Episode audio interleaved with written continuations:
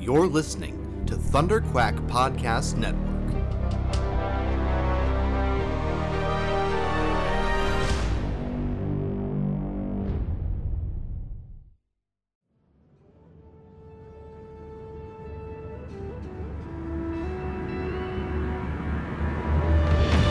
From across the stars, Commanders Michael Cohen, Matthew Krenke, and their ragtag crew are here to bring you stories of adventure and excitement from a galaxy far, far away.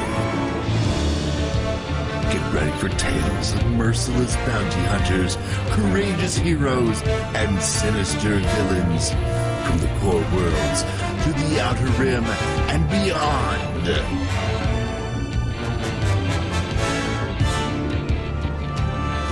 Buckle up, baby. It's about to get faster, more intense. Hello there, and welcome back to Faster, More Intense, a Star Wars podcast. I am, as always, one of your hosts, Michael Cohen, and I've got a special guest uh, returning. We've got Carl Leclerc from the Wampus Layer podcast. Oh, so good to be back. It is. It's good to have you back. I plan to be so fast and so intense in this episode, Yeah. you won't be able to keep up. I, I hope that that's true. And I'm going to hold you to it. And if, if you don't meet my expectation, I'll, I'll let you and everybody listening know. Perfect. So- I can always trust you to be honest. we're, we're, we're- all our cards are on the table here at the beginning of the episode. I we're gonna talk about uh, about our top uh, OT or really more rebellion era moments uh, on this episode. But uh, it kind of like we did uh, a couple weeks ago uh, with uh, with Samantha Cacho, we talked about our top prequel era moments. Um, but before we get into that, we're just going to talk about a little bit of news. Uh, this actually dropped this morning as we as we're recording this. So I'm kind of we were actually supposed to record yesterday, but we didn't. Uh, and I'm kind of glad that we didn't because yesterday there would have been no news. It would have just been like eh, another week of no news news. Um, but uh, but they just announced this morning that Lego Star Wars is doing a holiday special.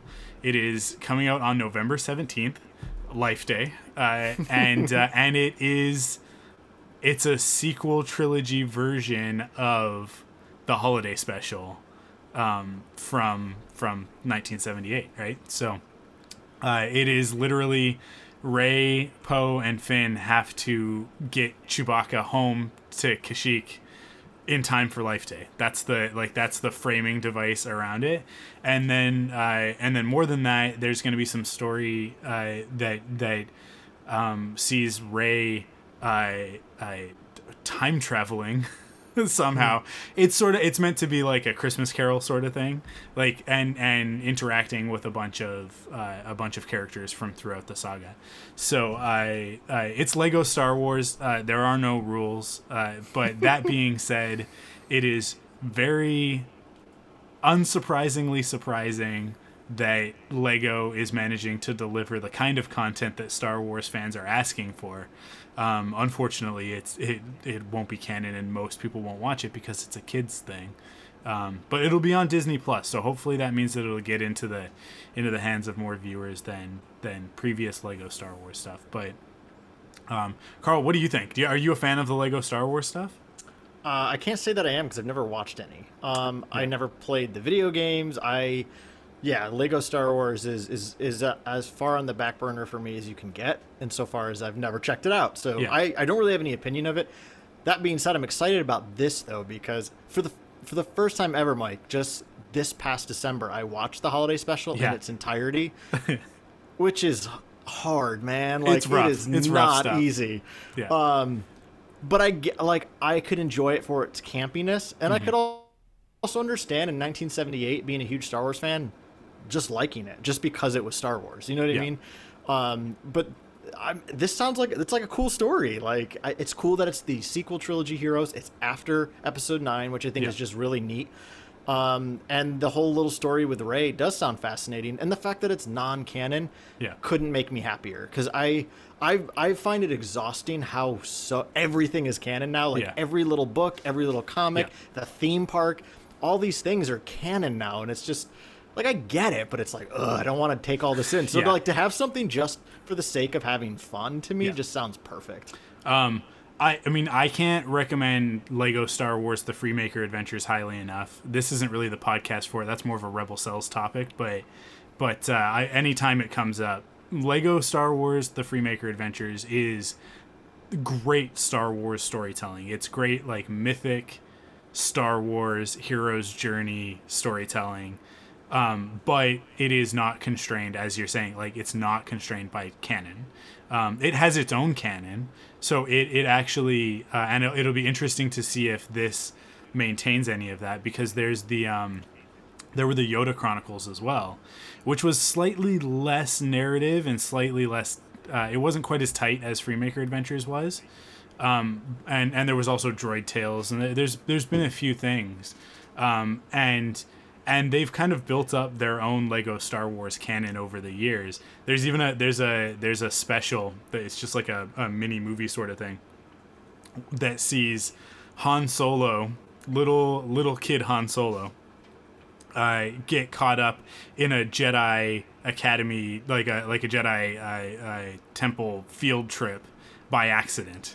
Uh, and so he like Yoda is taking a bunch of Padawans, uh, younglings, on a field trip, and Han accidentally kind of gets caught up in this story, and and it, he his name tag, I I the H turns sideways, and so it says Ian instead of Han, and so everybody calls him Ian.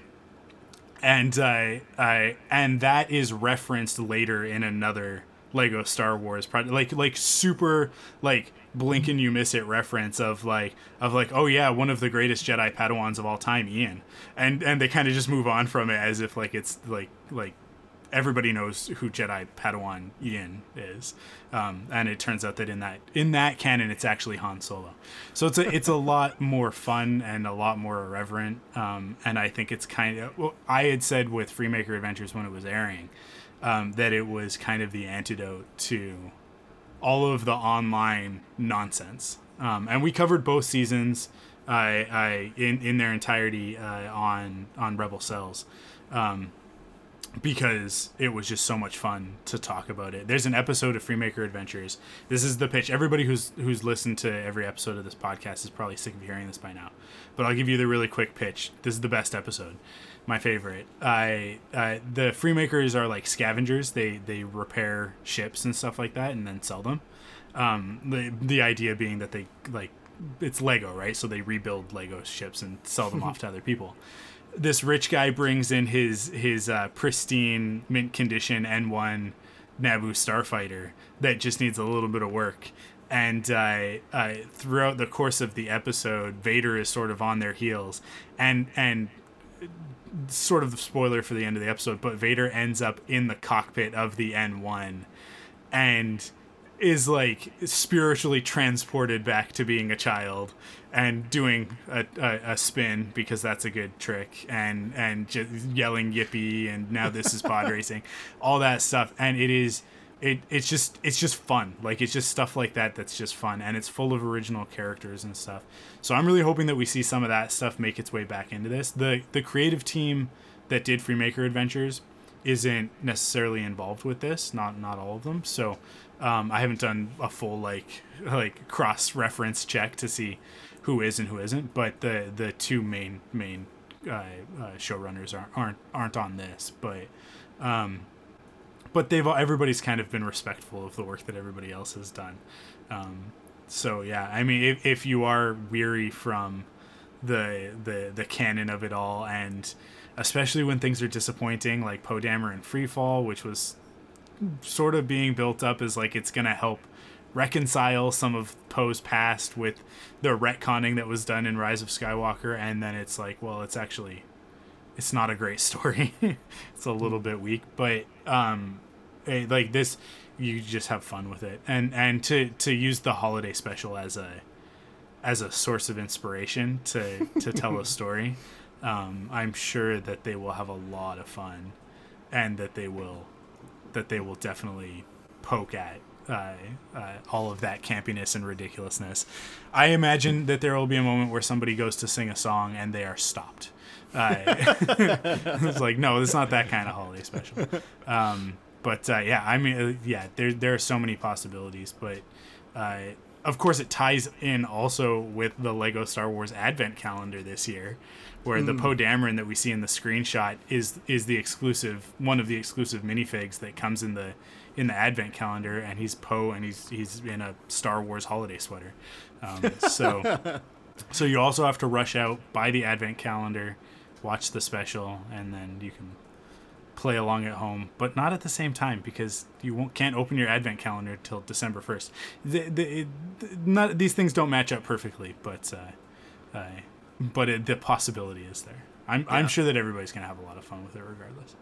So cool. Uh, is there anything else in the news? Have you heard anything? Uh, has anybody made up a rumor this week? Is that c- can we confirm that someone heard that? Uh, I don't know. Let's pick somebody random. Uh, the guy that played Captain Panaka is going to be in a Disney Plus series on his own, but not as Yeah. Captain Panaka. Yeah, So yeah, yeah. Let's Yeah, start that one right here. Yeah, yeah. Uh, I believe it's going to be a live action Freemaker adventure. Yeah. So, starring Korsh Panaka. Yeah. So, Uh, there you go. There Yeah. you go. Uh, you heard it here first on Star Yeah. Wars FMI.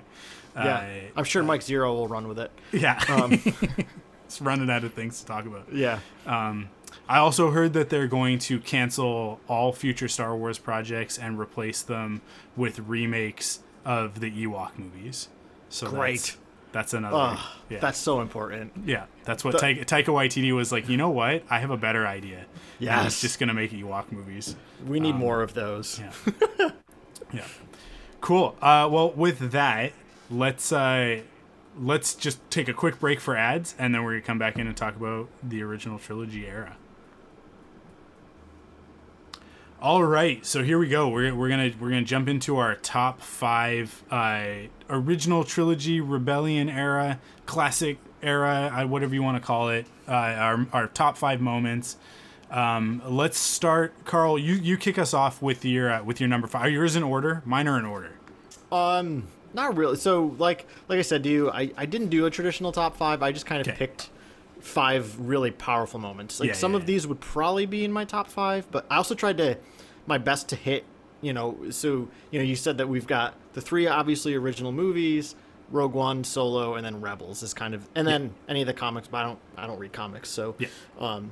So I tried to pick like one from everything. I did get two Empire Strikes Back because it's just my favorite movie, but Yeah. um, so I'll start with an Empire Strikes Back moment, um, which is Yoda raising the X-wing out of the swamp. Uh, you know, just such an iconic moment in Star Wars where you have the uh, you know the true blue hero struggling to believe in himself, struggling to believe in his connection to the Force, and here you've got Yoda teaching him. I think some of the most valuable lessons in Star Wars, in essentially that, you know, the more you don't believe this, the longer it's not going to work for you. Yeah. Um, I mean, I think in a very like real life way. I mean, this was George Lucas teaching his own truth, um, insofar as even creating the Star Wars universe. Um, but obviously, in the context of the movie, it's incredibly powerful because it showcases um, eh, that the Force is ultimately something that you must be connected to. It's all about connection and symbiosis. Really, it's about working in like in congruency with it, um, rather than overpowering it like a Sith would. Um, and I just I love this moment because uh, Luke is. Uh, we just get so much of Yoda's deepest teachings. He, he tells us what the Force is. He kind of expounds on it deeper than what Ben Kenobi said in A New Hope.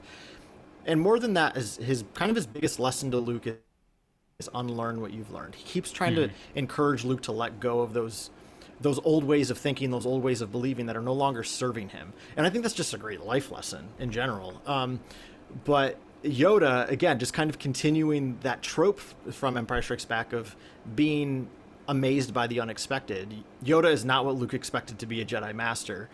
And then he's not really seen Yoda do anything, you know, particularly powerful, if you want to say that. And then Yoda, this diminutive, you know, creature, just lifts a hand and brings this ship out of the swamp. Um, and, you know, I think in a lot of ways, he's really imparting to Luke the importance of what happens when the Force is your ally. Yeah. And and I think that this is the t- the the first lesson that Luke gives Rey in in, in Last Jedi too is ultimately uh, the most important thing for you to do is simply connect to the Force, um, and and and feel it, feel its presence, and be honed by its presence. So. Uh, I just love that moment because to me it's it's kind of the spiritual heart of specifically the original trilogy, but I would even say the entire Skywalker saga in a lot of ways. I mean, it is in the middle movie of those nine, sort of. Um, but uh, uh, yeah, that's my first one. Yeah, absolutely. I mean, I, I it's it's such a an iconic moment that it just gets lifted completely out of Empire and put right into Rise of Skywalker, right? Because we know Yeah. how iconic it is and how it's going to sort of give us that that those feels, uh, or at least that's the intent.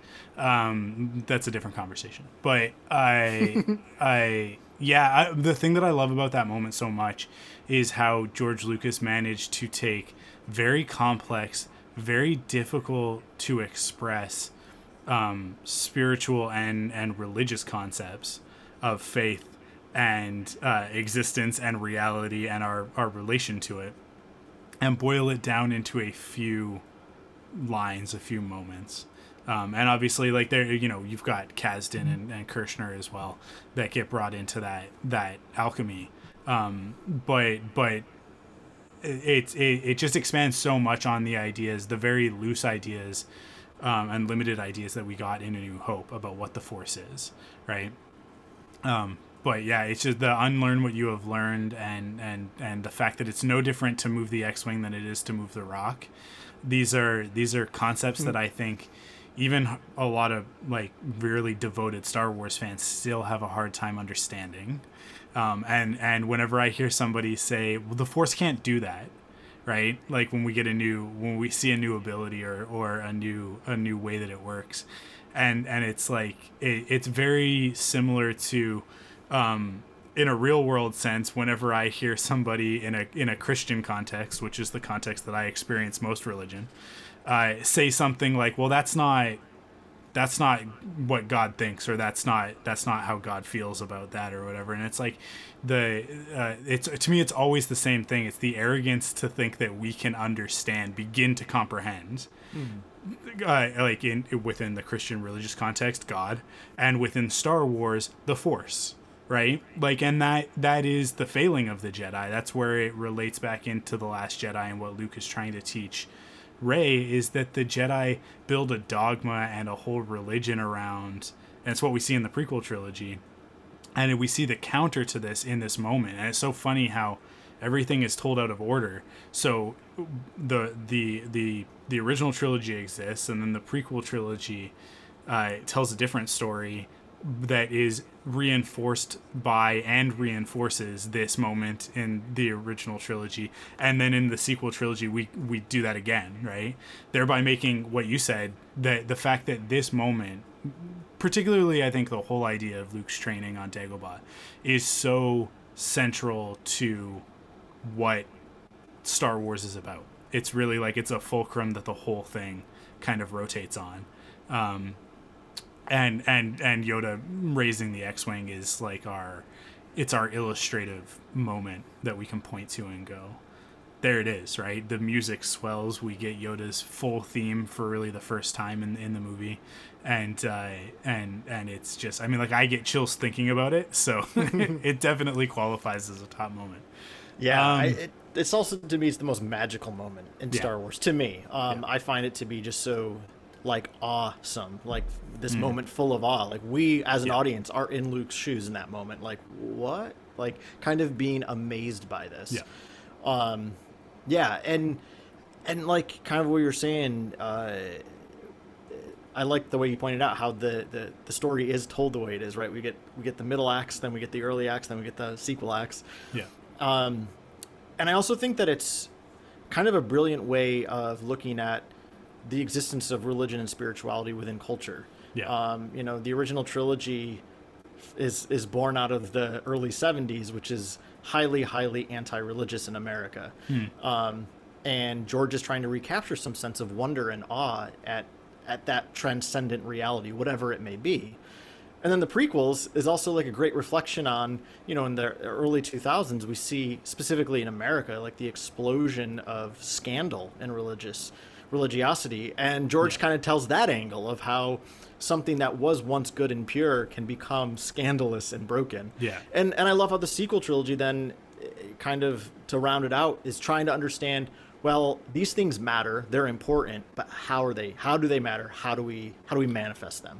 Right? And i think what's so powerful is it all kind of hinges in this moment for for yoda to teach luke that it ultimately is summed up in how you relate to it and, and being an open channel to it and being guided by it but also guiding it it's a both and Yeah. um, and that's exactly what he tries to teach rey in last jedi um, i mean he's teaching out of his own broken heart at that point by saying therefore you don't need the jedi Yeah. um, but at the same time he is still teaching you that fundamental truth Yeah, for sure.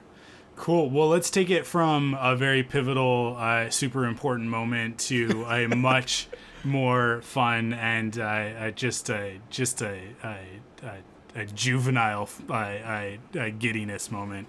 For me, um, Solo is my favorite Star Wars movie. I think Carl, you're you're you're pretty close on that. It's it's yeah it's a close number two it's yeah. So, um, and and I, I had a hard time because I wanted to pick one moment from Solo, and in my brain it was like with the other ones that I picked, it was so easy to be like, oh yeah, from that movie, this, from from Rebels, this, from this, this, and it, because I can just like hone in on these these very specific, concentrated nuggets of of Star Wars, right? But with Solo, I sat for like five minutes going like what's my favorite moment from solo? And it was it wasn't a thing like at first i was like do i like solo that much? Because i can't even pick a favorite moment and it and then i realized like no it's just like the whole thing is a favorite moment for me. Yeah right. But but then i really like like as i thought about this it started to sort of coalesce in, into this one moment that i think really captures what is great about that movie and, and the fun of it and and the just the adventure nature of it.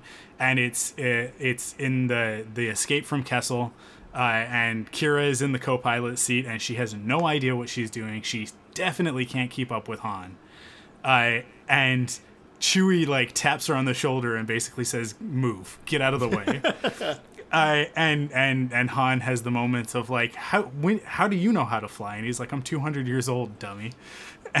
And, he and he sits down in the seat, and I love the way that the seat just kind of like because we don't really see it a lot in the original trilogy or in any of the other stuff, but we just see the seat like move forward and then and then sort of like click into place. Because it's just like this great moment where like Chewie just like locks in next to Han Solo for the first time and he starts doing everything and then all of a sudden it's like it's the the magic happens of the these three elements coming together. Han Solo Chewbacca the Millennium Falcon and and the the the Star Wars theme plays right? Like we get the the the heroes Star Wars theme um which is so perfect in that moment because it is like this is it right? Everything else before this was like a lead up to a moment um, and this is the beginning of to me like that that solo is the beginning of the rebellion era to me right?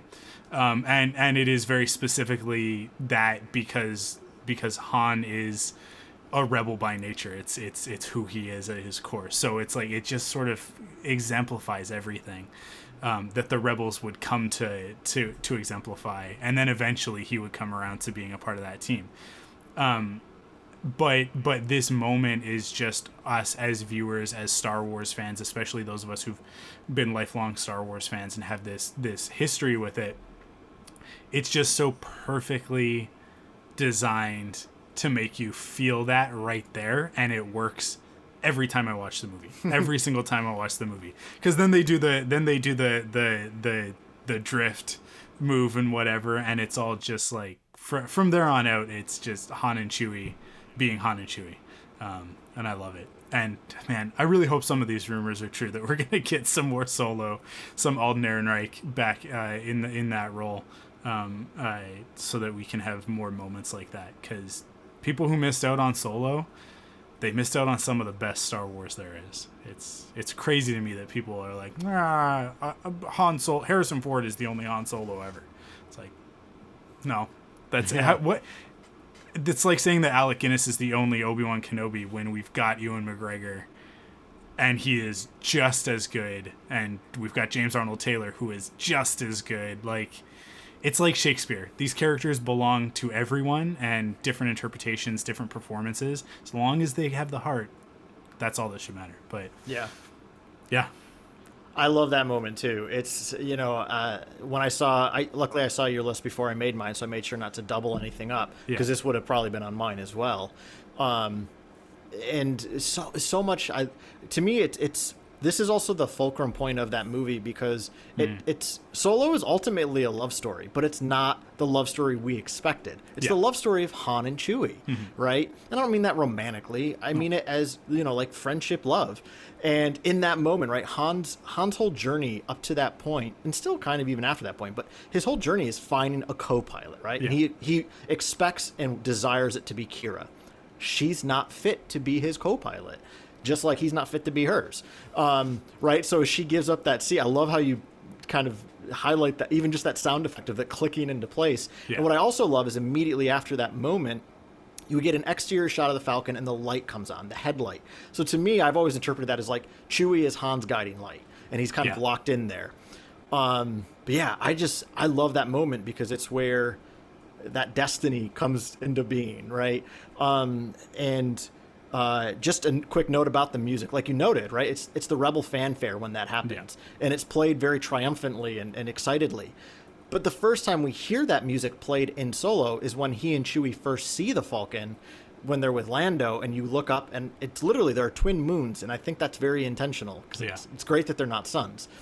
Um, but uh, in that moment, we also hear the Rebel fanfare, but it's played a little bit more like, almost like spiritually. Like it's there's kind of this- potential. it's- yes, exactly. So it's cool that now in this moment, that potential has been actualized, right? So, oh, I love that moment. Yeah, it's so good. It's so good. And I yeah, what what you say about like Han, finding his his true co-pilot. It it man, Solo's such a good movie because you go it's on the surface it is a straight adventure, but when you dig into it, there's so much going on in it.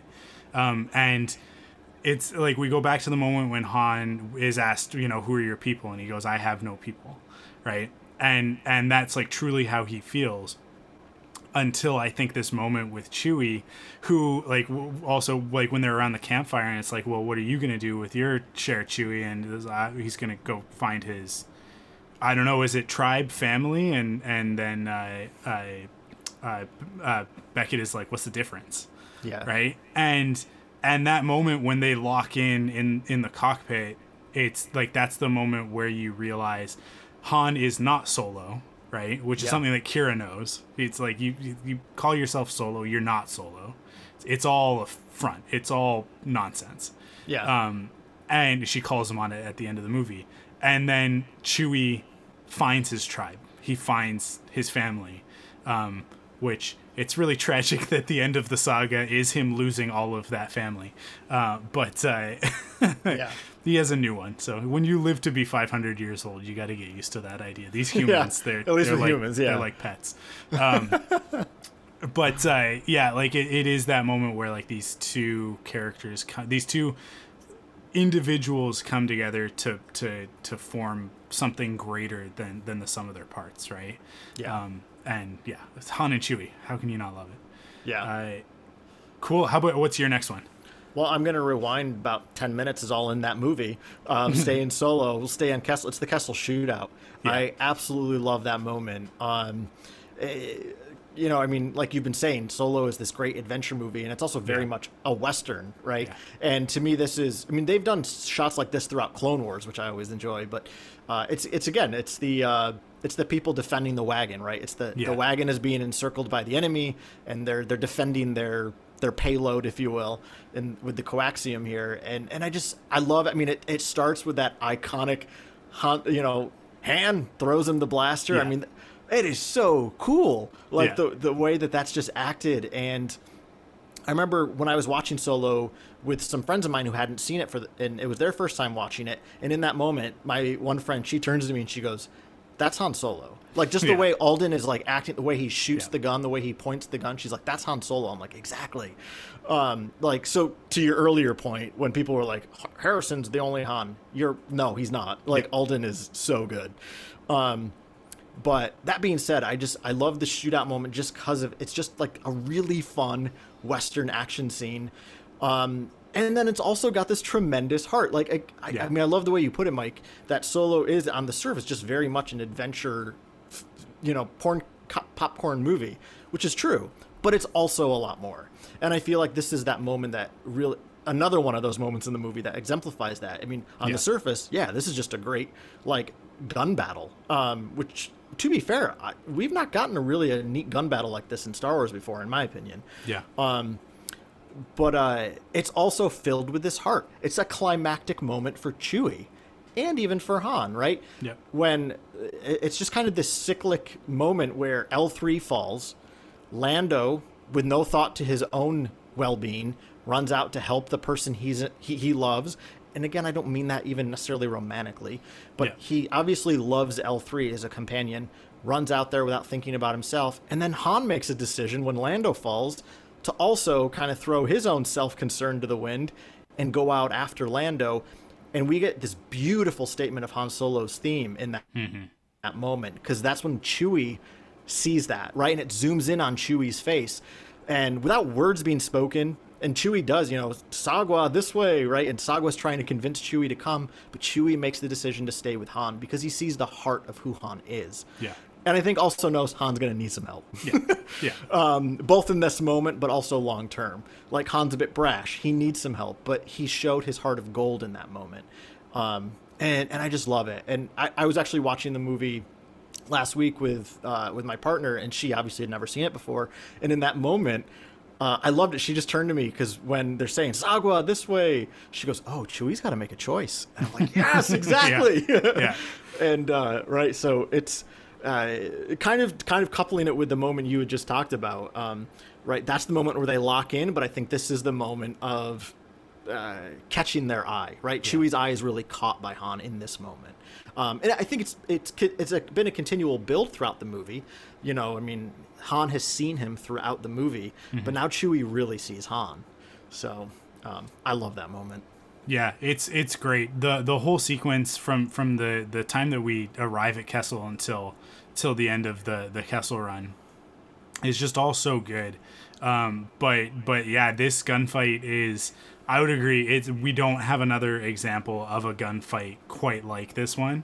Um, and I love your your uh, referencing it to like the the circling the the wagon, sort of like like the de- defending the Falcon and um, I love how one of my favorite moments in, in this moment, a micro moment, I guess, is is when they all they're coming booking out. It's right at the beginning of it. Uh, everybody's coming out, and it's like uh, Lando's just just waiting for them, basically. Yeah. And he's like, "Come on, hurry up, hurry up!"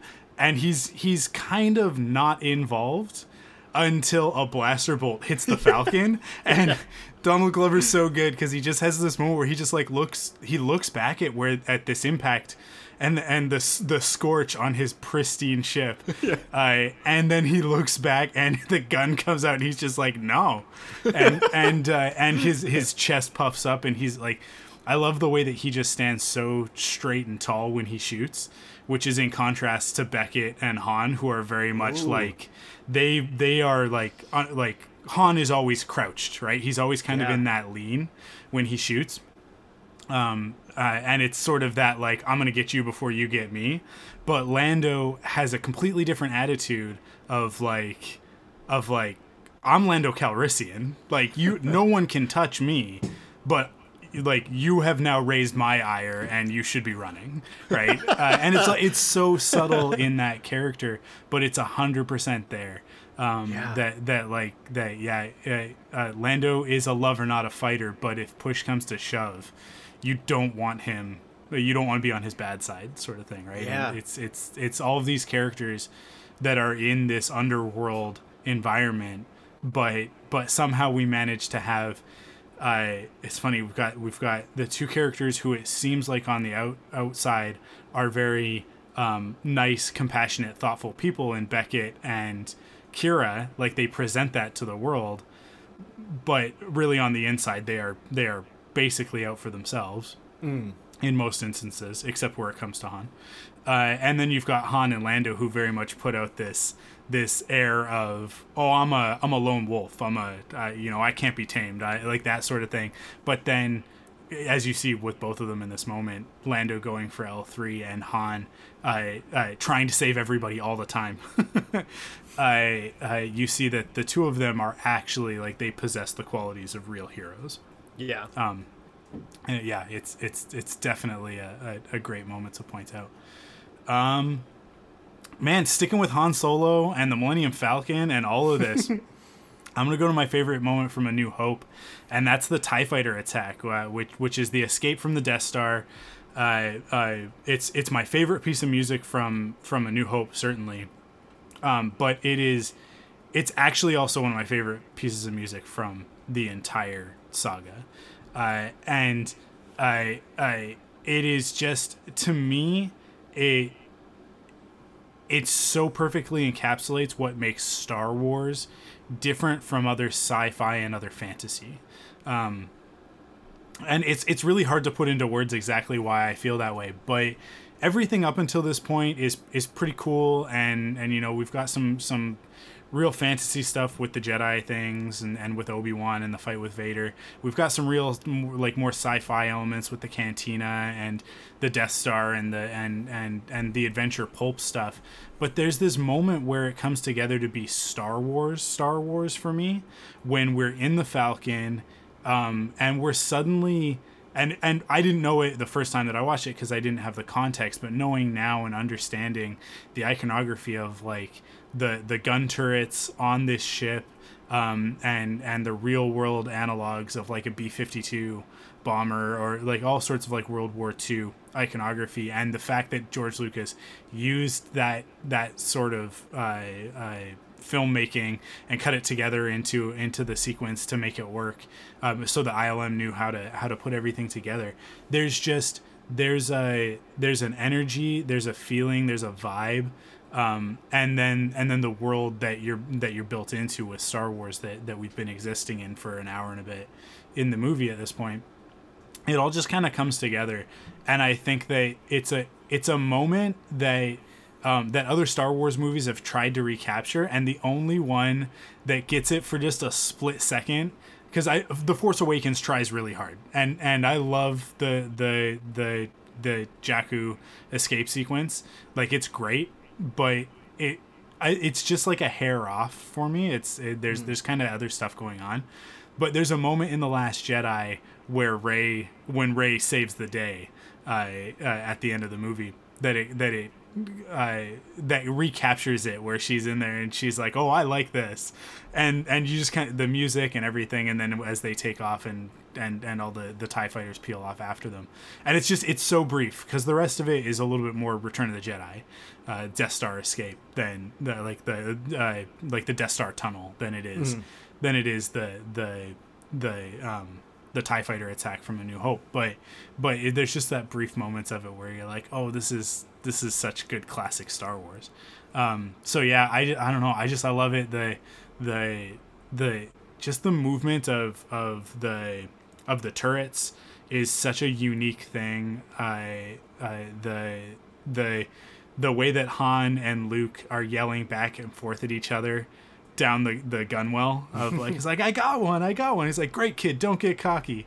Which when you know that like the don't get cocky part is an ad lib from Harrison Ford it's like it just it makes it that much better. Um and uh, yeah it's just it's just such a perfect sequence. It just feels so Star Wars to me in a, in a way that few other things can kind of just like zone me into like this is what Star Wars is from an action adventure standpoint. Yeah, yeah, yeah. Oh yeah, it's a. Um, I've I've always enjoyed that moment. Uh, obviously, like you said, most notably, I think is the music. I mean, Yeah. and the fact that John Williams then revisited it again, Return of the Jedi, and then again, you know, in uh, um, Last Jedi. Yeah. Do we get it again in Rise of Skywalker? I feel like we do. Uh, I could be I wrong. think that there, I think that there's like one phrase of it in Okay. at the beginning of the movie when they're when they're escaping, from the asteroid Got from it. the from the ice the ice asteroid thing. Yep. Um, uh, just because yeah, they're being chased by a Tie fighter and they're Sure. avoiding stuff. It's very yeah, it's very Yeah. similar. And we we definitely get get a lot of very pointed references to it in in the Kessel escape. Yes. but Yeah. those ones to me, like as much as I love it, they're so on the nose. Like Yeah. like the musical yeah, yeah. references as well as Right. just like the Well, visual of it. But when the- Beckett hurts his thumbs, it's too. It, oh, that's so- it's such a good moment. But Well, I mean that that particular track on the solo soundtrack is called Reminiscence Therapy, which is perfect because it's a combination exactly. of the Tie Fighter attack with the asteroid field music. yeah, but anyway, it's it's yeah, it's it's it's hundred percent self aware, which Yes. is fine. yeah. Yeah. Um, but no, it, I mean, this is just such a, the thing that always it, I enjoyed about it, even like the first time I watched it, was uh, how important it was to me that like they both got the same number of Tie Fighters. Han and Luke both like you know combined to get what is, they each get three or four, three, I believe. I think it's three, them. Yeah. Um, yeah, it's just like it's just it was always interesting to me. It's like oh, they're both really good. Yeah. Um, and uh, yeah, and but honestly, the thing that I always think of why I enjoy this moment so much is, do you remember the old uh, PC game Tie Fighter? I, I never played t- like Oh, uh. X Wing and Tie Fighter, but I know what you're talking about though. Yeah, but that's uh, that video game which came out not long after I got into Star Wars. Hmm.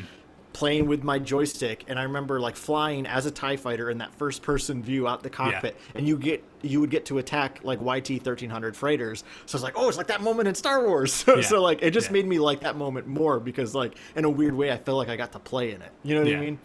So that's so like that's kind of like the nostalgic reason I've always enjoyed that moment. Um, but yeah, it's just like you said, it's just fun Star Wars adventure. Yeah. Uh, cool. What what do you got next for us? Next, I've got a. Uh, so we're gonna take all that fun we were just talking about, Mike, Yeah. and we're gonna flip it on its head and cry a little bit. Okay. Um, so this is my moment from Rebels, which is the sacrifice of Kanan. Yeah. Um, and I remember watching that episode the first time. I don't think I've cried that hard watching a TV show ever, Yeah. let alone a cartoon, right? Um, and the only other time I've cried harder than that at Star Wars was when Han Solo's killed, um, just because I love Han, he's my favorite. But um, yeah, it, and it is just such a beautiful moment where uh, you know it, Kanan really embodies what the Latin word sacrifice means, which is sacrifice, to make holy. Um, it's essentially to you know to keep something put together, and he gives his life to keep the Ghost crew a family. Right? He gives his life for his family. Um, right? And in that moment when those eyes just peel back the, the you know the the blinded eyes give way to his blue light once again Yeah. and the music like uh you know you probably know this about me mike but anyone obviously may never heard me talk about star wars before star wars music is probably my favorite aspect of star wars.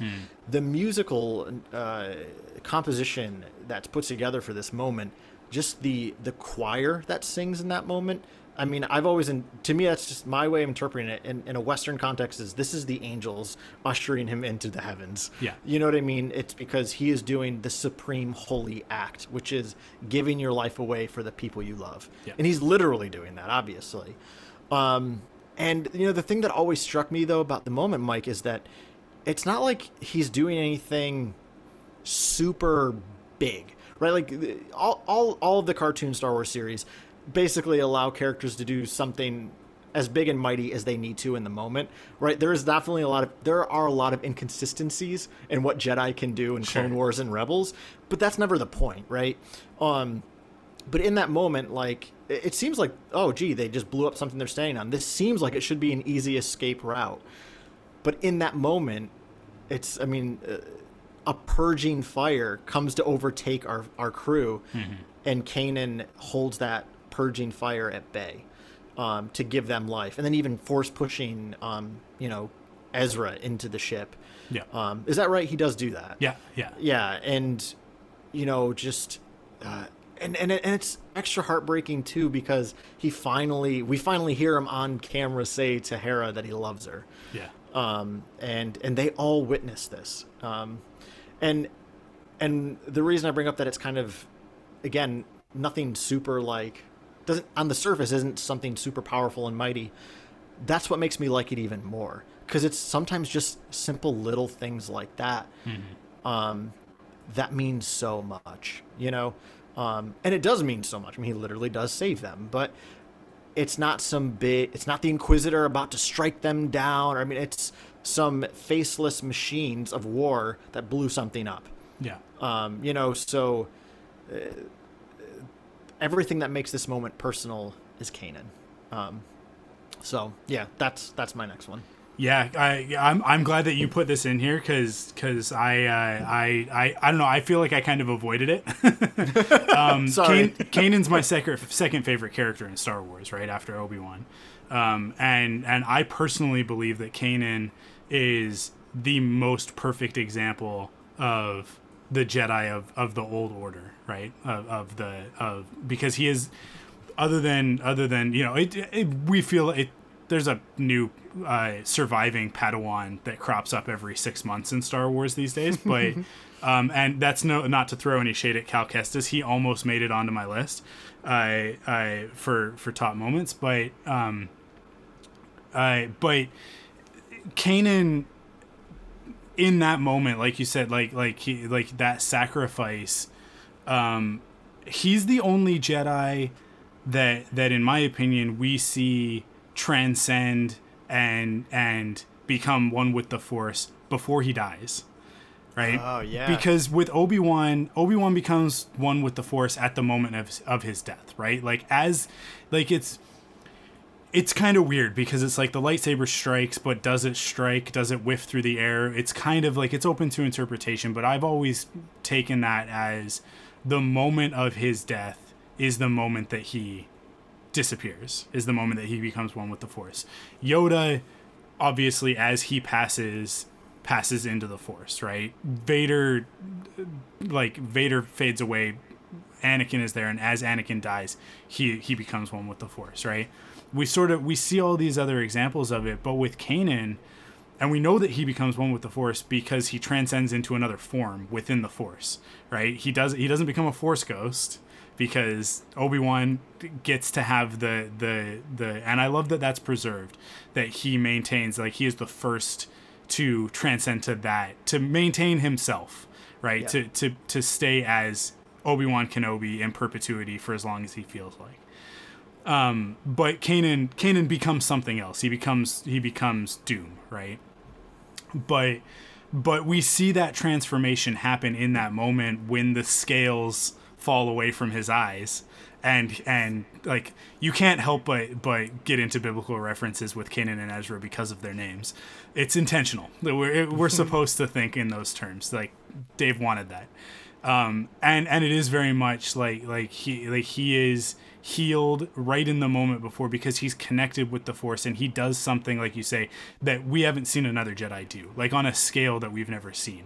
The way that he holds back that fire redirects it um, that we then later on will see baby yoda do a version of that. Um, but certainly not on the scale that Kanan does here, where he protects an entire freighter uh, uh, by redirecting this explosion um, and and holds it off just long enough for them to get away. And then that's reinforced even more in World Between Worlds when Ahsoka tells Ezra, "You can't, you can't save him." Not because you ha- don't have the ability. It's like if you did, you would be you, you would you would destroy everything right like his sacrifice is what allows you to be here in this moment to save me. Therefore if you if you stop him from sacrificing himself you'll actually end up dooming everything.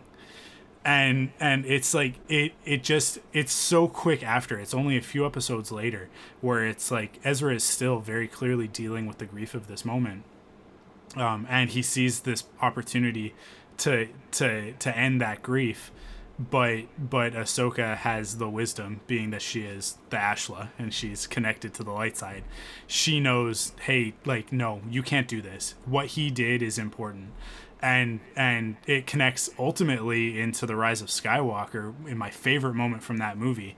And when we do our sequel trilogy one, this will be in that um, and I'll talk more about it. But when when those voices from beyond tell Rey to rise, and and Kanan has the very specific words, uh, the, "In the heart of a Jedi lies her strength." I, I, and it's like Kanan to me just like he understood the Force, and even if even if he didn't have the ability to vocalize it, um, and and and pass it on as as well, uh, in a in a verbal way as as some of the other Jedi maybe have, he lived it.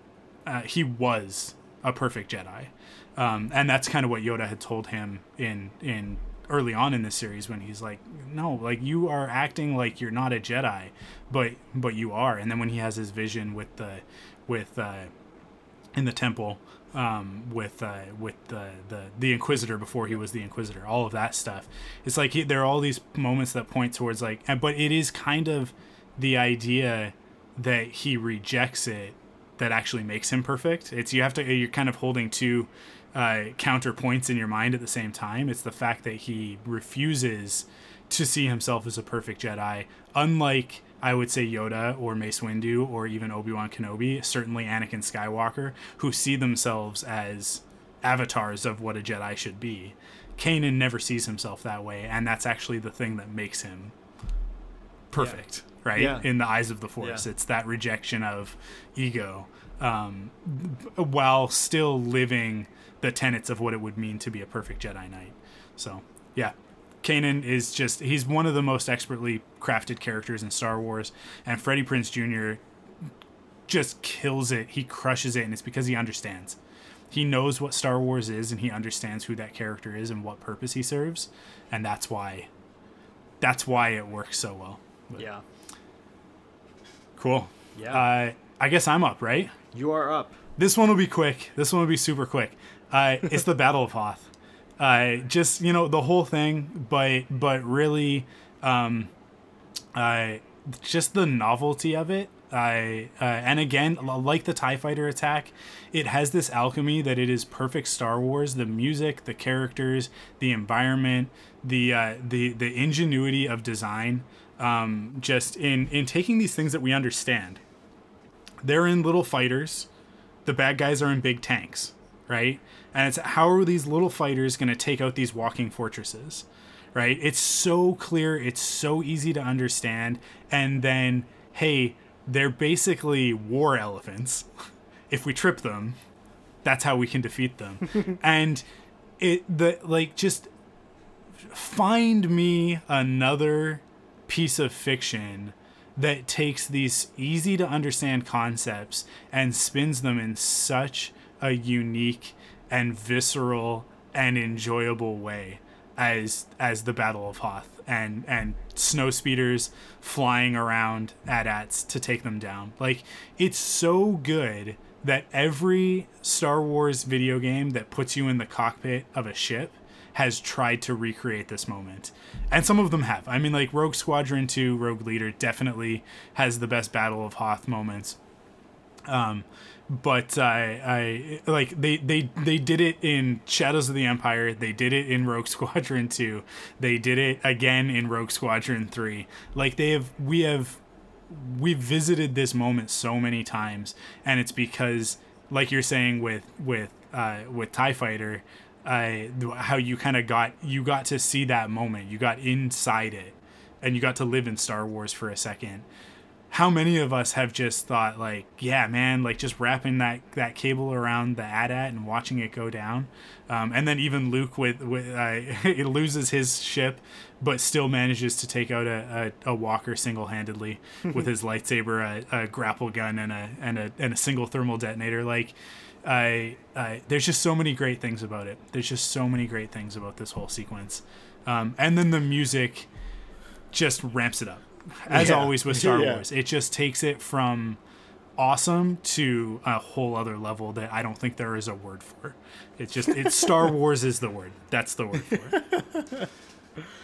Oh boy, yeah, no, Battle of Hoth. Do de loop, do de deet, do de loop, do de deet. Yeah, yeah. Um, yeah, it's So just good. the music is so iconic, so good. Um, now I, you grew up in a part of Canada that has snow, right? Oh yeah, yeah, it definitely snows here. I mean, like in in the Lower Mainland less, but I did I I lived for eight years. Uh, yeah, eight years in uh in in the Okanagan, uh, which is more in the interior, up in the mountains. So we got a lot Oh, of snow. oh, you got snow. Yeah, yeah, yeah, yeah. yeah. Well, like I grew up in upstate New York, and we got a lot of snow there too. So, I mean, I always loved Battle of Hoth growing up because I could then run outside in the winter and play the Battle of Hoth. Yeah. You know what I mean with my brothers, and our toboggan always became a T47 snow speeder. Um, it was great. Um, but you know, in the context of the movie, it's just it's just so fun and you know you've the might of the empire comes hammering down it's, it's got some of my favorite shots um, in star wars so that that visual shot of the soldiers in the trench and the rogue squadron flying over the top of them. I mean that's just so cool. It's like they, they have their support now. Like they're doing this together. I don't know they're right? You've got this again like a faceless machine of war coming at you but then you've got soldiers with faces in a trench and then you get these ships flying over them that immediately we visually go into those ships to see the faces right? So it, it's just such a great simple contrast of the enemy is a machine the good guys fight for each other right? Yeah. um yeah and it's it's a blast. And like you said so many video games let us replay it all the time. Um, there's a reason for that. And uh, yeah i mean it's great. And i also love i mean obviously they lose but that also that beautiful wide angle shot is you get the like a very mournful force theme being played as they're told to retreat. And then you Yeah. see them you know just these minuscule figures being gunned down by these behemoths of Yeah. war behind them i mean it's it just to me it just reinforced the way a new hope opened which is this mighty empire chasing down this little rinky-dink ragtag group of, of people so yeah great great choice for sure. Okay, cool. What what do you got? What do you got for us next, uh, Carl? uh, it's, it's something pretty iconic uh, we're gonna go to return of the jedi um, and uh, it's it's the duel between luke and vader on death star 2 uh, it just such a I, I'm always tempted to say such an underrated duel, but to be fair, I don't think it is underrated. I mean, a lot Yeah. of people love it. It's not really underrated. Um, but the thing I enjoy so much about it is how in control of this fight Luke is, Yeah. up to a point, right? I mean, we're coming off of Empire, where he just gets toyed with and is and, and just demolished by Vader, which is of no surprise. And this is, I mean, again, I don't know that there's a hard canon date between Empire and Jedi. I think most people say it's about a year. Um, but within that short period of time, Luke has come in, has really stepped into the role of Jedi Knight and all of that, what that might mean. And what's so cool about the fight too is, is especially now in light of the prequels, the way it kind of matches with the Battle of the Heroes, insofar that Luke is very much fighting like Obi Wan did against Anakin, which means on the defensive. Yeah. He is not trying to strike down Vader. It becomes very clear that he could. Um, I mean, I love early on in the fight when he just kicks him down the stairs, and it's a great moment because it, it's like it's a great inverse of when he gets kicked down the stairs in the you know the carbonite chamber, and then Vader just kind of fly floats down to them. Yeah. and Vader kind of like somersaults through the air as if he's going to land gracefully, but he just stumbles down. And it, it just very much shows who's got the high ground now, right? Luke has really mastered himself and as a result that that that ability to control himself has just made him into a great jedi knight um, but then everything tips when his family gets threatened when when Yeah. leia is threatened by vader and luke just obviously unleashes hell on him first time we ever get a choir in star wars music on film i mean at that time um, and just Luke just going off on him is is incredible because we see that Skywalker anger burning bright. Um, and the funny thing is, is that duel kind of is broken into two parts. The one where Luke is clearly in control and winning the fight, and then where he loses control and almost kills the fight. Um, but it gives way to the fullest moment for Luke. But I'm not going to say much about that because it's a totally separate moment. Um, but yeah, I just love that duel so much. Um, yeah. it's great. Well, let's talk about these together because because I think Okay. like you lead right into mine, right? Or Sure. one of mine, which Yeah. Uh, which is where that scene goes. Uh, and I, but before I before I get into that part of it, we'll talk about about what you just talked about, which which I agree with you. Like there there's a it is it, there's a three act structure to the duel, right? Of the the beginning of the fight, which begins with like Palpatine taunting him up until the point where the fight actually starts, and then Luke is very much, um, he is very much a Jedi Knight. Uh, Yeah. what what we've been told to believe a Jedi Knight is like this this uh, heroic uh, uh, image of it, and uh, and and I think that that to your point, like Vader kind of goes into this with the same with the same sort of attitude. And now that we know more about Anakin, that's reinforced even more to think like, well, he's just like he's there's a bit of arrogance there of like, well, I'm Darth Vader. And he's he's still just a kid. And even though like his skills are complete, he's built his own lightsaber, he's been trained, all of that stuff. Um i i he I I am still Darth Vader. Um, Yeah. But he doesn't realize that, like, oh, wait, no, I'm fighting myself. I'm fighting, I am fighting the Anakin Skywalker that was on, on uh, uh, Grievous's flagship that rescued Palpatine, the one that managed to single handedly defeat Dooku, right?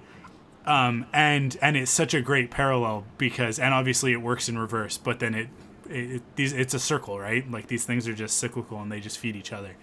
But but that that dynamic of Palpatine sitting in that throne or sitting imprisoned in that chair, uh, in in both instances, egging on the young, powerful, corruptible Jedi, right? And uh, and to the point where where eventually like that influence uh, that- certainly Palpatine starting that uh, sort of like stoking the embers in that fire until Vader brings up Leia. And then it is the ex- it's the exact same reason why Anakin fell right? He he Yeah. wants to protect a person that he loves. And it's it it it, it all builds towards that point where um, you know, Anakin has has his choice comes a little bit later, removed from that scene, but it's very similar. Of like, you have the choice of continue down the dark path, do what's easy, do what will definitely protect the people that you care about, or be true to the path of a Jedi, and and um, like even even truer than I think most Jedi understand, and and throw down your weapon, and and sort of refuse to to to to be a party to evil, right? It, Anakin fails that test. He ignites his lightsaber and he and he takes off Mace's hand, which allows Palpatine to win, right? Uh, Luke has already taken off Vader's hand, but he realizes instantly as he looks at his own hand, was the, the Palpatine cues him, right? He starts laughing um, because Palpatine is like, "I've won. I did it again. Like like I'm two for two with these Skywalker kids." and and Luke has that moment, and I think thankfully because he has he has history to look at. He has this other story to reflect on. This this failed Jedi to teach him. He looks at his hand and he sees I've got this robot hand. Vader has this robot hand. He's fully corrupted, essentially. Uh, not entirely. Hmm. There's still some Anakin left, and when we see the helmet come off, we we're confirmed in that, right? But that same virus, that same infection, has already started to take Luke, right? The, and and the the robotic hand is a symbol of that. It's not a literal thing, but it's it's very much a symbol of the machine, the Empire, the dark side, all that stuff. He looks at his hand and he just takes his lightsaber and he throws it down and he says, "No, I won't do it. I'm a Jedi like my father before me." And it is like this moment is what Star Wars is all about. The whole thing. That's what it's about. That's why I had it as my number one moment, but it's okay. I'm, I'm cool to flip these because because we'll talk about the last one last, and and, and that's fine because it's an Obi Wan related moment. But um, but this is what Star Wars is all about, and it's to me, not to get too much into sequel stuff. It's why Rey is so much she's such a better example of a Jedi even than Luke Skywalker, and I think that's kind of one of the points of her character. um, in that she doesn't she already understands what Luke comes to understand in this moment. It takes Luke's entire hero's journey for him to get to this point and realize if I continue to fight, I'll become what I'm fighting, right? Yeah.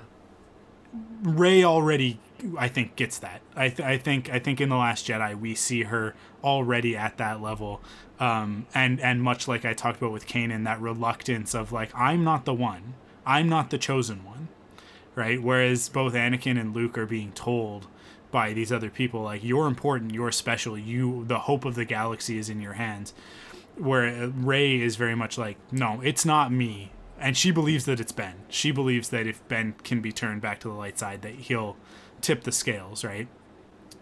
Um, and it, it like it's that like that. There's that difference that I think makes her a slightly better example of a Jedi than than than Luke, um, and and where we see Luke end up, it, it makes a lot of sense. But um, but yeah, like this this moment, this rejection of the darkness, this rejection of of um, of power and uh, uh, uh, what's the word that I'm looking for? Dominance uh, all of that stuff. Like he could kill Vader in that moment, in the same way that Anakin could have killed uh, uh, Dooku, or like he says it. He even vocalizes it. He's like, no, it, he should, he should, like we, I shouldn't kill him. This isn't right. This isn't the Jedi way. And then Palpatine's like, oh, it's he, he, he took your, your hand. It's only right that you would want revenge, and and Anakin just buys into it in that in, in that moment and, and kills Dooku, and and here's here's Luke. Uh, he could very well give in to and you see Mark Hamill's performance is so good, and we talked about this when we were talking about uh, I I I the the the sorry the prequel trilogy, in terms of uh, Hayden's performance as well. Um, they both I like I Hayden gets a lot more uh, guff for his performance than Mark Hamill does. But people often talk about Mark Hamill as like, yeah, he's Luke Skywalker. He's not really that great of an actor. He's just that character. And to me, it's like, no, he's like, Mark Hamill is a fantastic actor. He's just, I don't think he's ever been used as well on screen, live action, as well as he was used in Star Wars. Um, and this, and the moment, the, the, the, the performance on his face when he is about to kill Vader is so good because he does transform. He's a different he's a different person. Um, and he like he looks so different just visually the anguish on his face, the anger. Um, he's not pretty. Whereas, like I, th- I actually think that Mark Hamill is a fairly like soft, feminine boy. Uh, mm. Like he's got, he has a very like like schoolboy look to him. but in those, like in in the couple of moments where he does lose it, um, that disappears. And it's so funny because there are three moments with it. There's the moment when Vader tells him that he's his father and his face just like melts into that anguish. There's this moment that we're talking about in Return of the Jedi.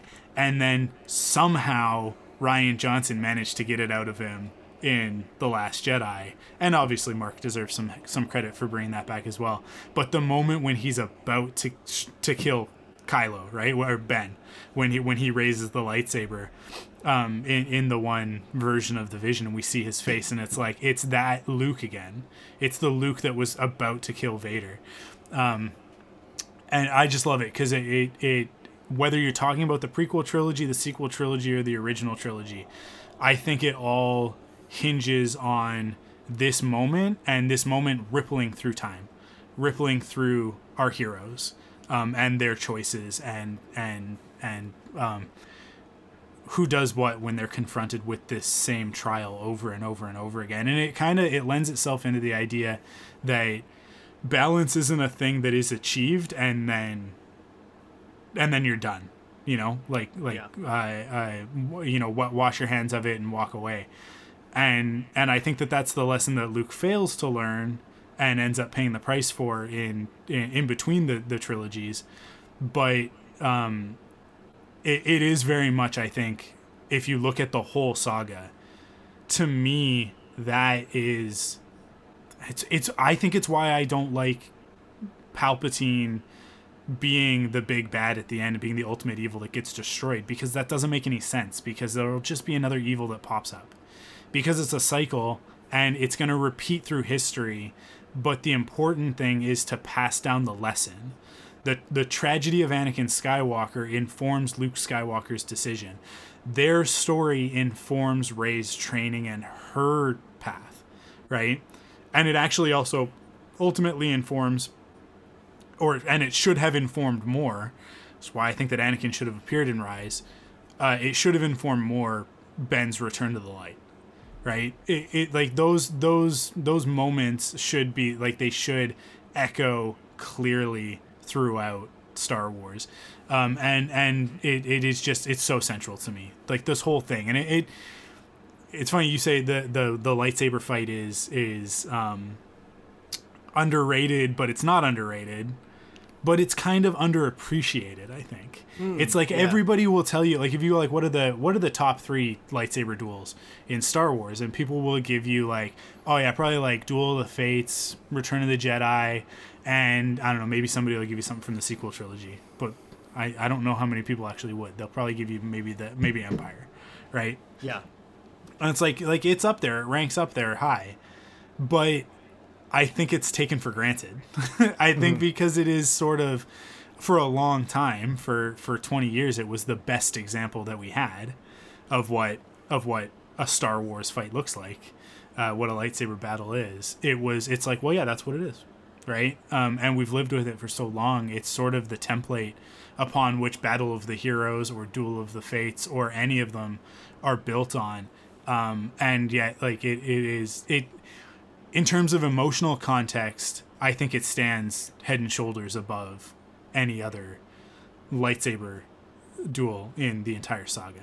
Um, even the one that I'm going to talk about as as my final moment, um, which which is my favorite duel. But um, but yeah, it's uh, it's it's it's definitely it's definitely uh, pivotal to the whole thing. Um, yeah, I don't want. I, I, I have a hard time because it, it, it it the prequels and this and the original trilogy all work so well to reinforce what I'm talking about and then I I want the sequels to fit better into that and maybe over time they will but but it's I I, I want to talk about it but at the same time I don't want to talk about it because I know I'm also just I haven't spent enough time with those movies yet right mm. I think like all of us need to sort of realize Rise hasn't even been out a year so so the jury in terms of the the long tail of Star Wars, the journey is the jury is still out on on where that falls, and eventually, I think it'll reconcile itself for me. But there are certain elements destroying Palpatine. It, it, it Palpatine was destroyed in the moment that follows this one, um, and and it, it takes away from it uh, to have him come back, in my opinion. But but uh, uh, but yeah, it, it I just wish that this stuff was more central to the sequel trilogy and as a whole. And I'll, I include the Last Jedi in that because I think the Last Jedi focuses, in this respect, way more on the prequel part of it, um, and and the Anakin Skywalker, Palpatine.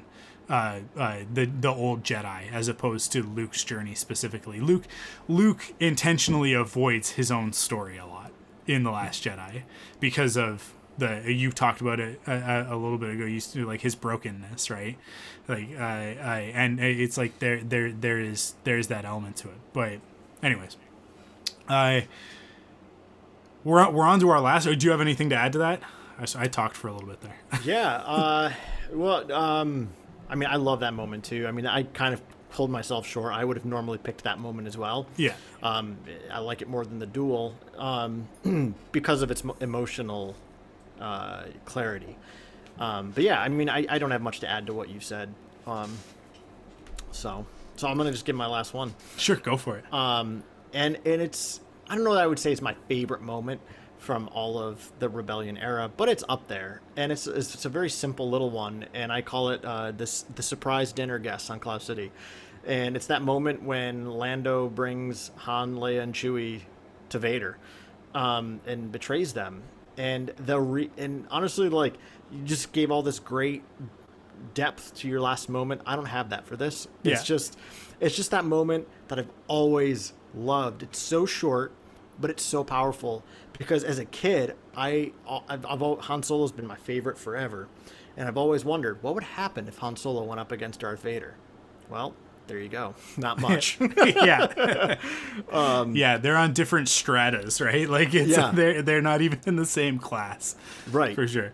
but the thing I love about the moment is eh, really what it. I mean, I, I really like it because it's a, to me a great Han Solo moment where we do what would Han Solo do? Of course, the first thing he's going to do is pull his gun and just start shooting.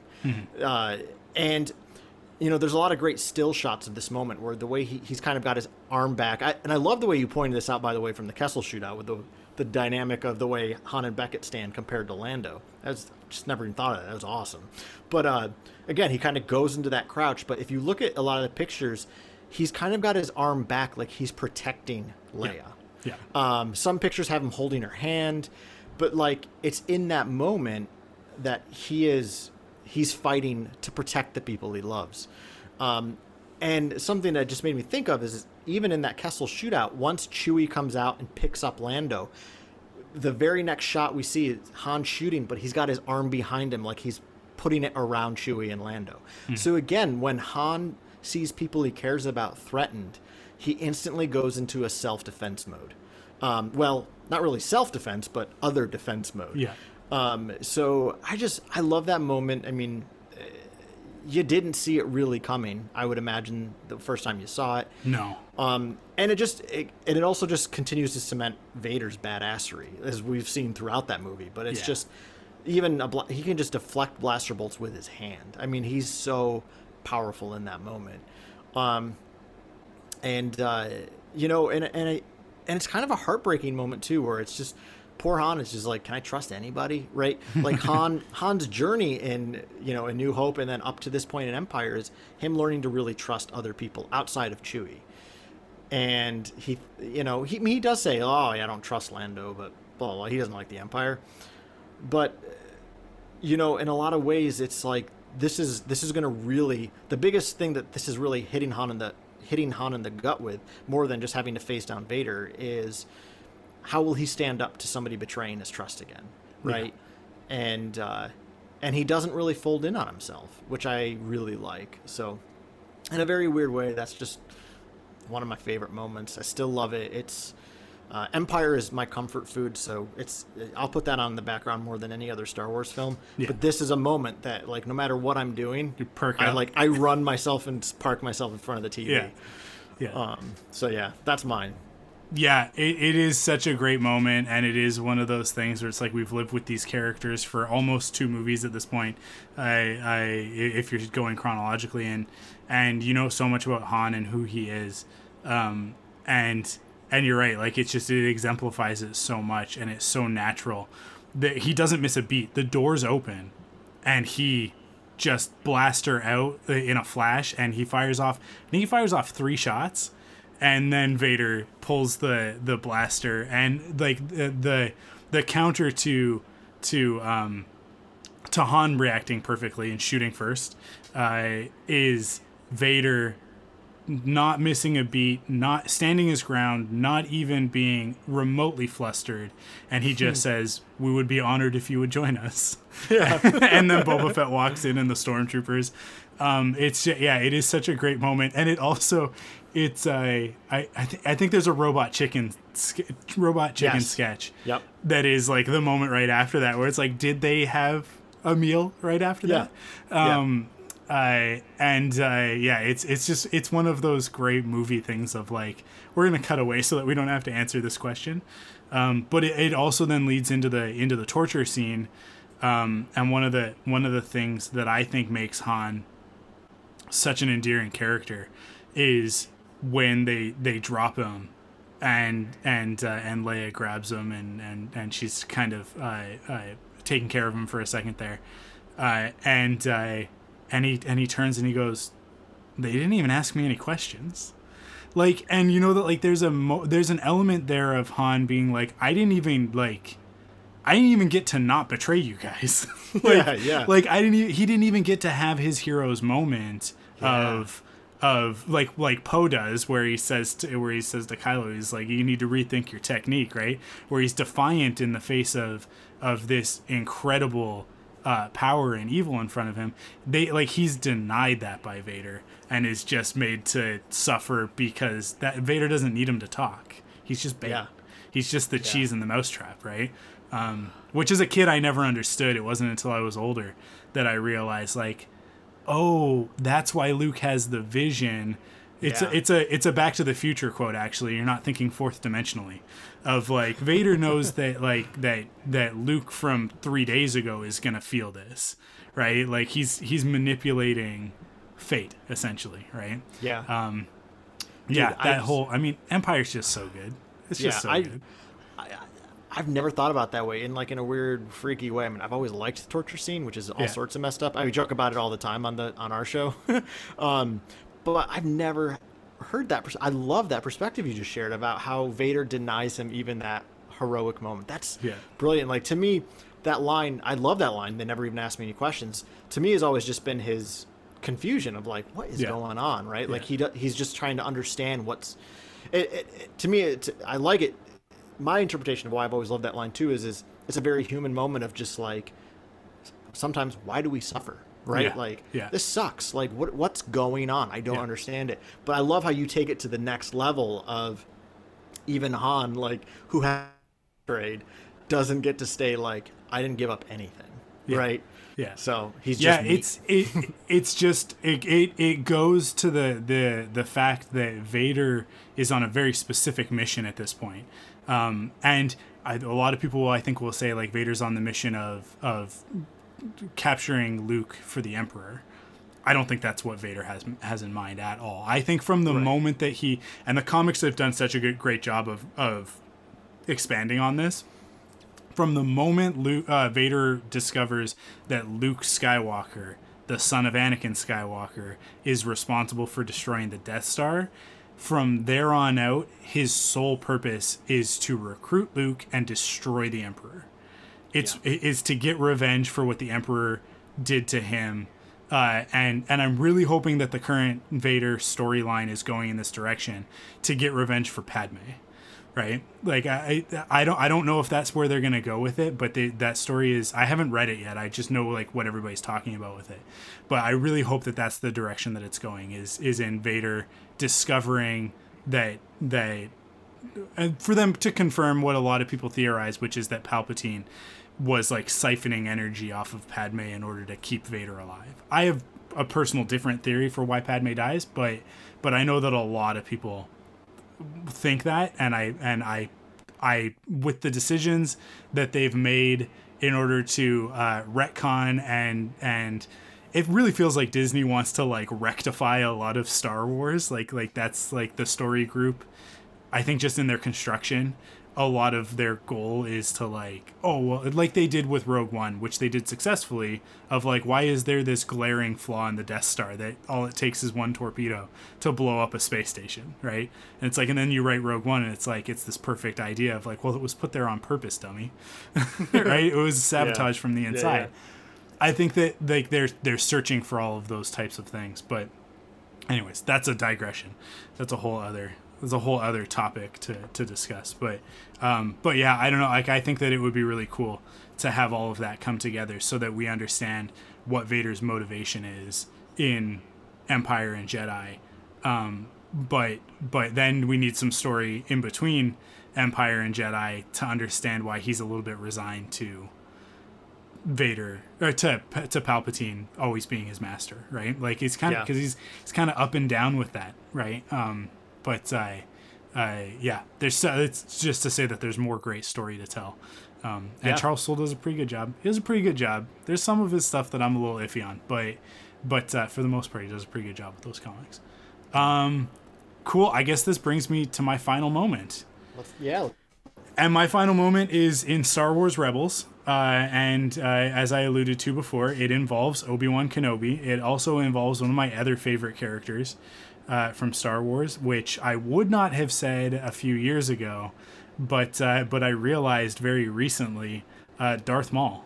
And I, I look like Darth Maul is a character that I in his uh, inception was not meant to be anything more than a monster, a, a villain, right? Uh, and uh, and yet, with Dave Filoni's help and obviously George's influence, he has become one of the most complex, nuanced, and interesting characters in the entire saga.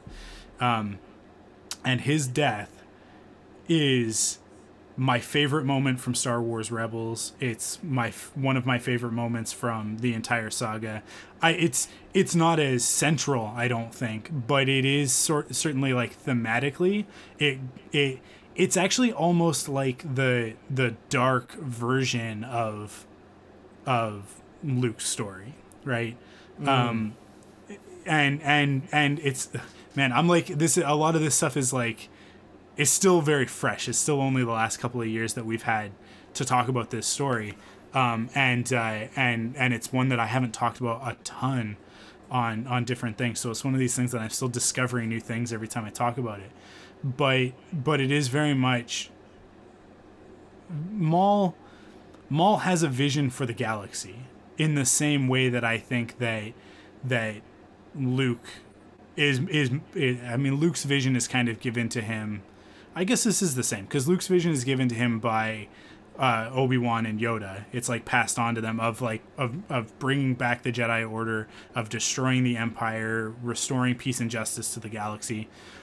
Maul has a vision of the galaxy um, under his control, right? And that is very much like the an- the the antithetical dark side version of it. They want actually the same thing, which is they want an end to conflict but but Maul believes that the end to that conflict relies on him having absolute power in the same way that Palpatine feels that like if he has absolute power he can control the galaxy and if he controls the galaxy he can he can bring an end to conflict Vader also expresses the same thing right? Like that is it's the trick of the dark side of of this idea that that power is going to give us the ability to stop people from suffering.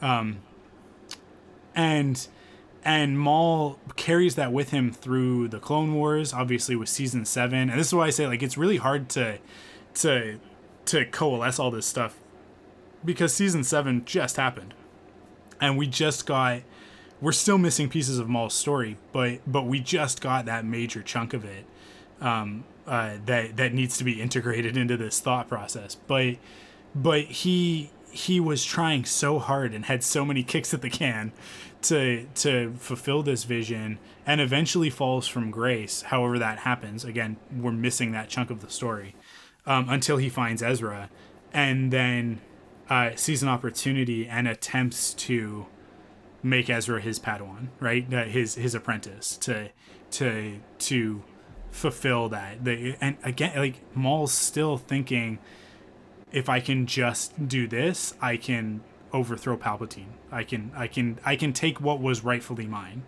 right?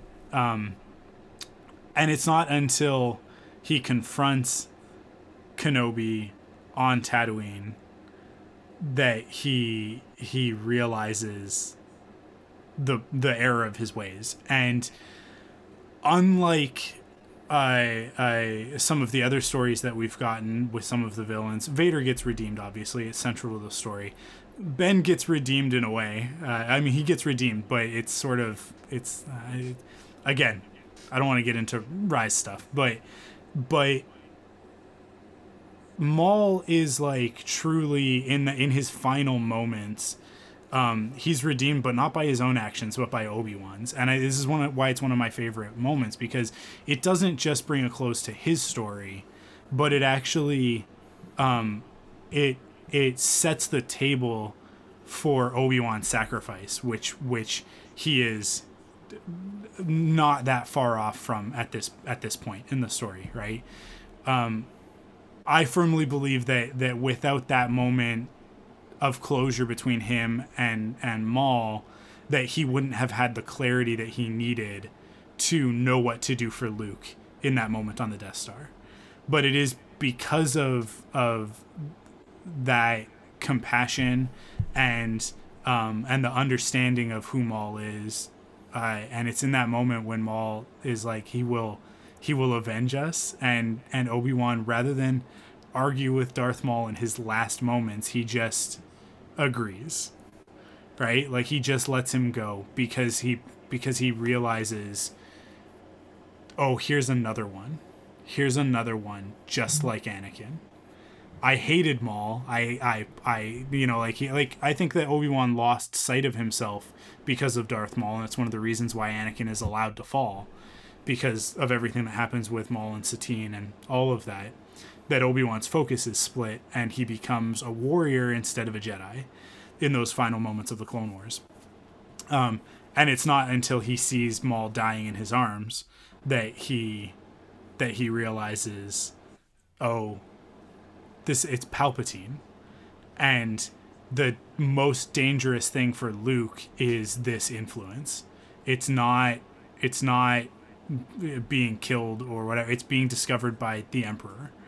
Um, mm. That's the thing that he needs to protect him from the most, and it's and it that then goes into Empire when they're like, you cannot go to Vader. You have to complete your training.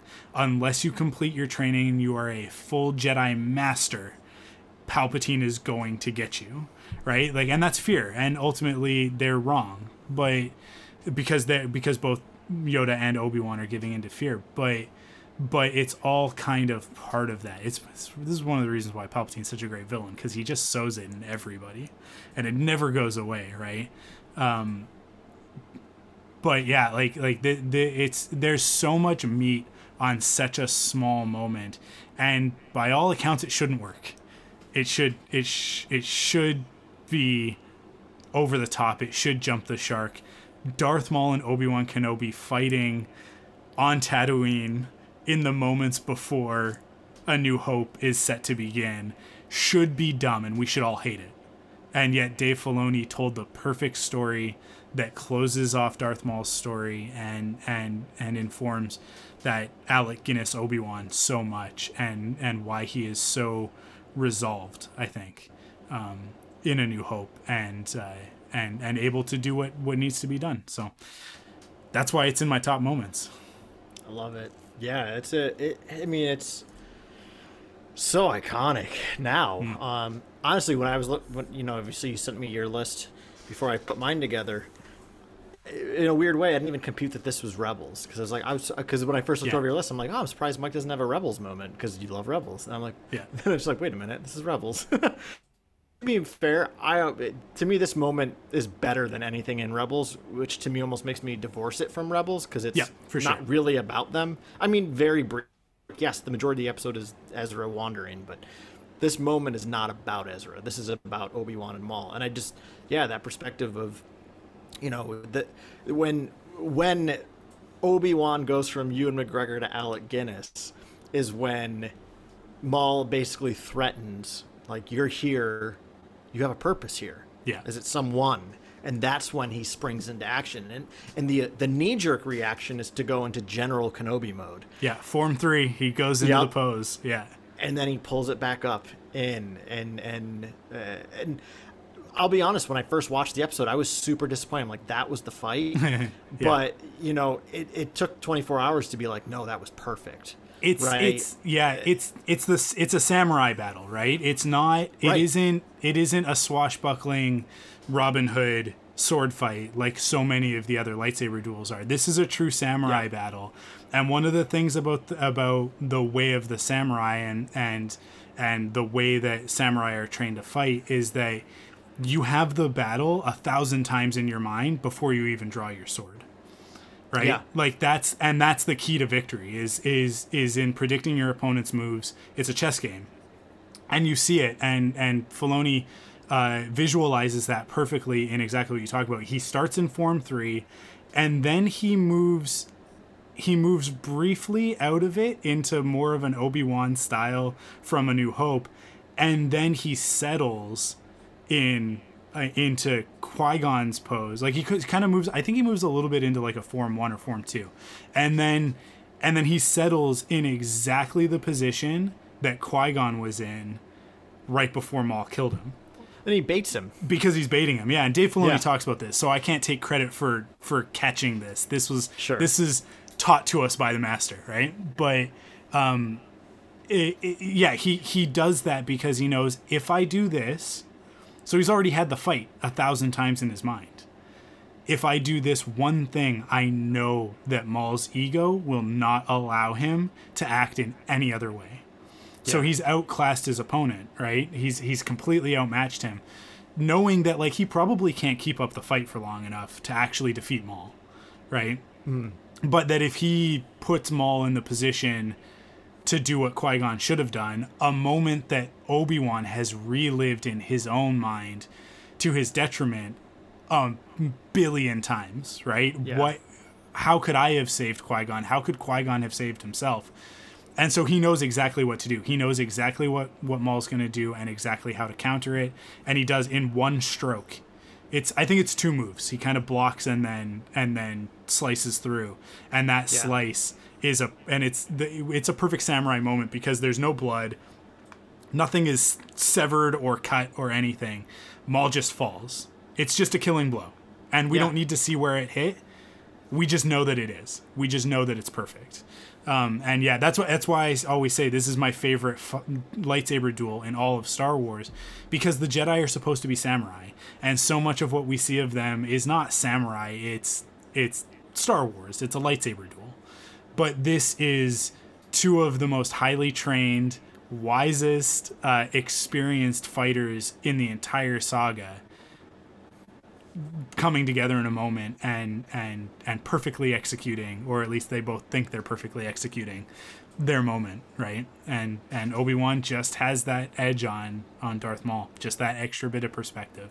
And it's not his ability to fight. It's not his martial prowess. It's it's his wisdom which is a part of suffering right it's Yeah. a it's a byproduct of his suffering of the things that he's been through so it's uh yeah it's a big Well, I one for me Yeah, and you know Obi Wan Obi Wan kind of wraps it up perfectly by saying, "Look what I've risen above." yeah. you know, Yeah. he's not he's he's not the same Kenobi he fought all those years ago Yeah. in the Clone Wars, and then even years before that on you know in Theed. So totally cool. Let's really quickly get to our uh, our our listener moments. Uh, over on facebook uh, martin allman says once again too many to choose from. And then he says kidding. This is from the prequel one. He said that there were too many to choose from and i called him out for it. Because that was not what I asked. I asked, "What's your top moment?" Uh, and uh, and he does get to it. I think my favorite moment from the OT is the binary sunset. It might be a simple and obvious choice, but it really is one of the most mu- beautiful moments in the entire saga. The iconography is fantastic. The music, perfection. It doesn't get more Star Wars than the binary sunset, and I, mean, I can't disagree with this. I, I, I think that Marty nails it. Um, there's a reason why it's echoed so many times throughout the entire thing. Um, and then over on Twitter, uh, Drew Brett of Clashing Sabers Network at the Drew Brett says this whole dang moment, and this was on Twitter, so he had a GIF of the beginning of the Battle of Scarif, and uh, it's funny. Neither one of us had a moment from Rogue One. it manages to make it in here uh, through the listeners. So uh, thank you for that because that is, I will say, for all of my um, uh, distaste. It's not that I hate Rogue One. It's just like there's just some things about it that kind of leave a sour taste in my mouth. For all of that, the Battle of Scarif is the best space battle in Star Wars. I think. It just it it, hmm. it, it just barely edges out Return of the Jedi, but I think it's so good. It's so well done, and it's from the jump. Literally, that's a pun. Uh, when which is the moment that he put of the of where we've got the camera like docked on the X-wing sort of thing. Yeah. As it comes out of hyperspace in over Scarif, and we see everybody else jumping in around it. It's such a great moment. Um, it's so good, and then the rest of that battle clear objective, uh, uh, charismatic pilots. Even though we don't get to know them, it's so important that they be charismatic. That in those few brief moments that we get with them, that we connect with them and that we like them, um, and uh, and just some great great choreography flying in between stuff and the the hammerheads crashing into the star destroyer and smashing it into the shield. Uh, it just yeah, it's a great. It is a great battle. It is a great great battle. Cool.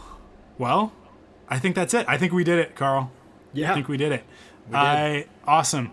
I thank you everybody uh, for listening. Obviously, uh, uh, we appreciate you sticking through with us. This this was a it wasn't one of our longer episodes, but I think that we we we pulled a lot of meat off the bone. We did some good work. Uh, Carl, if people want to continue to listen to you talk at length about Star Wars, where they where can they do that? Uh, we're uh, the Wampa's Lair podcast. You can find us on the Star Wars Report website, starwarsreport.com. Um, but uh, we're on social media at Wampa's Lair, Facebook Wampa's Lair podcast. We have an Instagram now.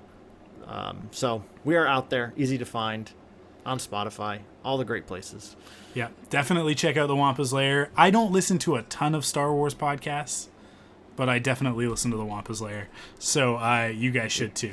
Um, awesome. Uh, well, you guys know where to find me on Twitter and Instagram at ArkwulF, A R K W U L F.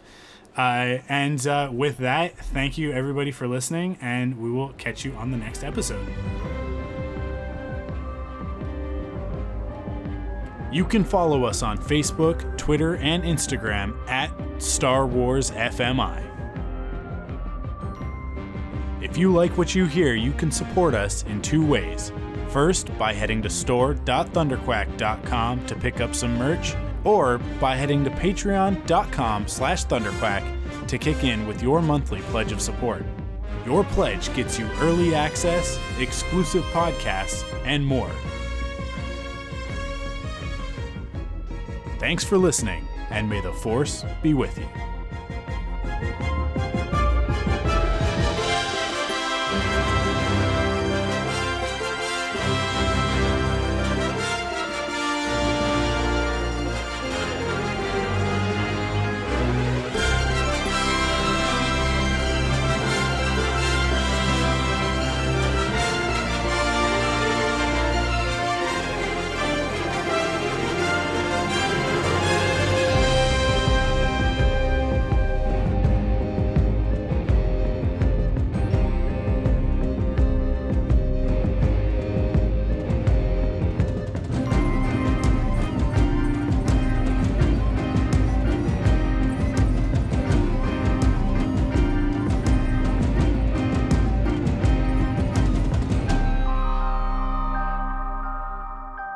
Faster, More Intense is part of the Thunderquack Podcast Network. Head to thunderquack.com for more great podcasts.